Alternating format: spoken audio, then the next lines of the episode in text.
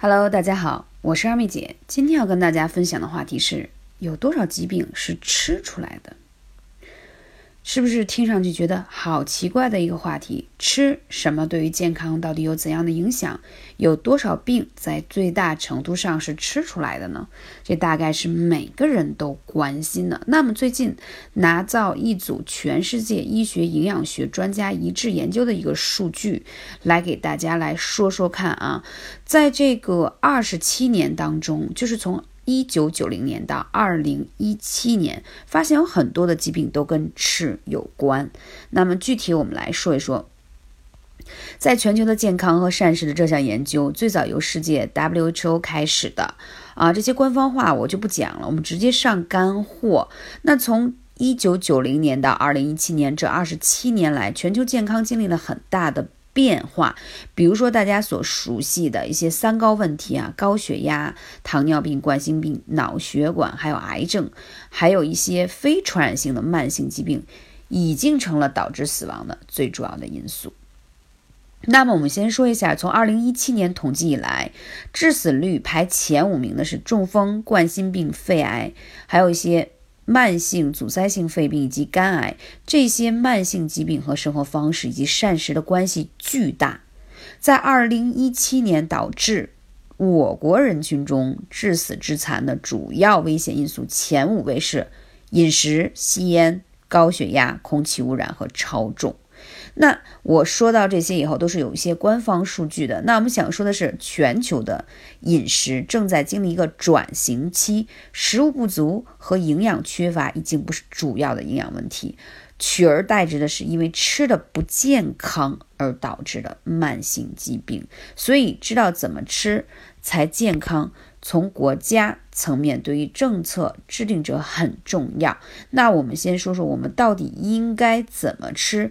最健康，那拿到了一个全球一百九十五个国家的研究啊，说明了什么呢？定义在全球范围内的十五个饮食问题，包括十项摄入健康食物不足和五项摄入不健康食物过多而导致的。那我们先说一下这十五个饮食问题，总结在下面的两个表当中。第一个是摄入不足而导致的健康问题的十种。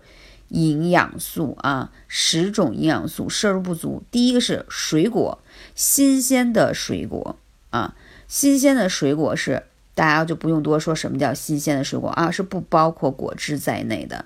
最佳的摄入水平是每天要有二百五十克。那给大家一个举例就知道，一个苹果大概是七十到一百克，也就是说你需要吃两个苹果再加一个橙子，这样就达标了。蔬菜摄入不足，每天要三百六十克。一小颗西兰花大概是两百克，你就想想大概要吃多少。豆类摄入不足，黄豆啊，还有一些豌豆呀，所以每天要六十克。你是不是可以适当的补充一些豆浆呢？还有全谷物食物。摄入不足，全谷物我就不用多说，给大家举例，像麦片呀、杂粮啊。所以我为什么经常给大家建议说一定要吃八珍粉？因为里面有丰富的谷物。要知道谷物当中有很多的维他命、矿物质，尤其是维生素 B 族，它可以提高免疫力，而且抗疲劳的效果是非常的好。还有坚果和种子类摄入不足。大家都知道，现在都提倡叫每日坚果，对吗？那在这个时候，其实每天要二十一克，就是如果吃杏仁的话，大概是十六粒。还有就是奶制品摄入不足啊，奶制品呢建议每天是四百三十五克，就是二百五十毫升的牛奶啊，二百五十毫升的牛奶每天要喝到一盒，酸奶也可以，酸奶也可以。还有就是膳食纤维不足。就来自于水果、新鲜蔬菜、谷物、豆类这些当中，它都含有膳食纤维。一个苹果当中含有两点六克，一颗西兰花含有四克，你一天呢需要二十四克。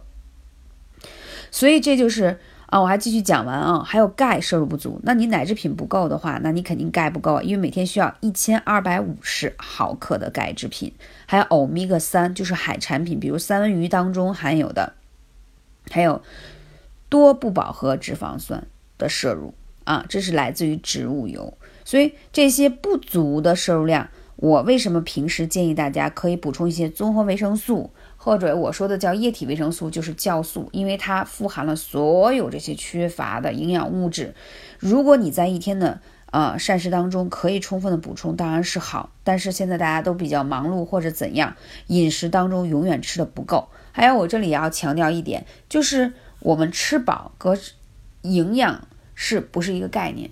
比如说我们饿了，吃一个馒头你也能饱，但是你的细胞真正有营养吗？啊，你体内的这些细胞需要的营养物质，你只吃一个馒头足够吗？答案是肯定不够的，答案是肯定不够的。所以刚才给大家讲的是明显摄入不足，还有摄入过多的，我这里也要讲一下，红肉摄入过多，每天建议是二十三克，那炒菜大概就是一两肉啊。红肉包括什么？牛肉、羊肉、猪肉，像鸡肉跟鱼肉都不算是红肉啊。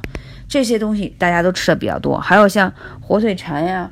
腌制过的这些肠类啊、熏肉类摄入都比较多，还有含糖的饮料摄入都太多，反式脂肪酸这些东西大部分会在一些零食当中，比如说脂肪还有钠摄入过多，就是有盐的含盐的成分的食物。所以综上所述呢，这样就会导致什么呢？就会导致我刚才说那些慢性疾病最后成为我们导致一个死亡的一个原因。啊，当然了，你可能会觉得说，听上去怎么那么危言耸听啊？有那么可怕吗？其实，可能你听到我这个节目的时候，你还比较年轻，不觉得。其实，任何一个事情都是一个日积月累的过程。从我们出生开始，身体一直到青年期、壮年期、成人期，然后中年，然后到老年，所以它其实慢慢慢慢都是一个衰弱的一个过程。那更加需要什么？需要我们给身体的细胞啊，给我们补充更多的值得吃进去的营养。当然了，很多人会说二妹姐，你说的轻松，看到美食，看到想吃的都极具诱惑力，难免都会去吃一些看似不太健康的食物。那我们怎么去避免呢？那在这里我要不得不说，为什么建议大家一定要吃综合维生素？可以是片剂，也可以是综合酵素液。因为当你吃进去这些不健康的食物，这些维生素综合性的，它会帮助你代谢掉那些不太好的物质。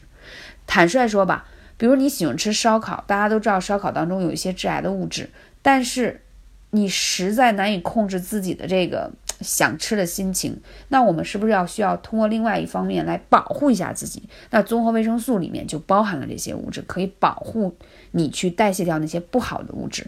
所以这就是今年我在课程当中会更多的跟大家来聊聊营养学，让你知道如何去吃维生素，对自我是一种保护。好，那么话题又来了，呃，什么时间吃啊？通常的话，如果是那种片剂的综合维生素，我是建议在早饭后半小时就吃。因为它需要食物当中的一些，呃，比如说油脂啊，或者是一些其他的成分，跟你的综合维生素一起共同反应，才能更好的吸收和代谢。因为有些维生素它是脂溶性、水溶性的，它需要一些综合的东西才能共同吸收和代谢。那这里还要讲到一个误区，就是很多人说，那我是不是每天吃了维生素片儿，其他饭就可以随便吃了？这是错误的。我提倡的是说，你可以在一个健康的饮食结构中再去补充综合维生素，会让你的身体再上一个更好的一个阶段。还有就是，大家平时因为订外卖或者是怎样吃的都是不够营养和全面，所以才需要额外补充一些适量的维生素，让自己变得更好。所以，一日三餐的健康饮食的习惯是你健康生活的基石。那如果有更多的不明白的问题，大家可以来问二妹姐，微信是幺八三五零四二二九。这里呢，此刻再建议一下大家，平时可以多吃一些发酵类的食物，比如说酸奶。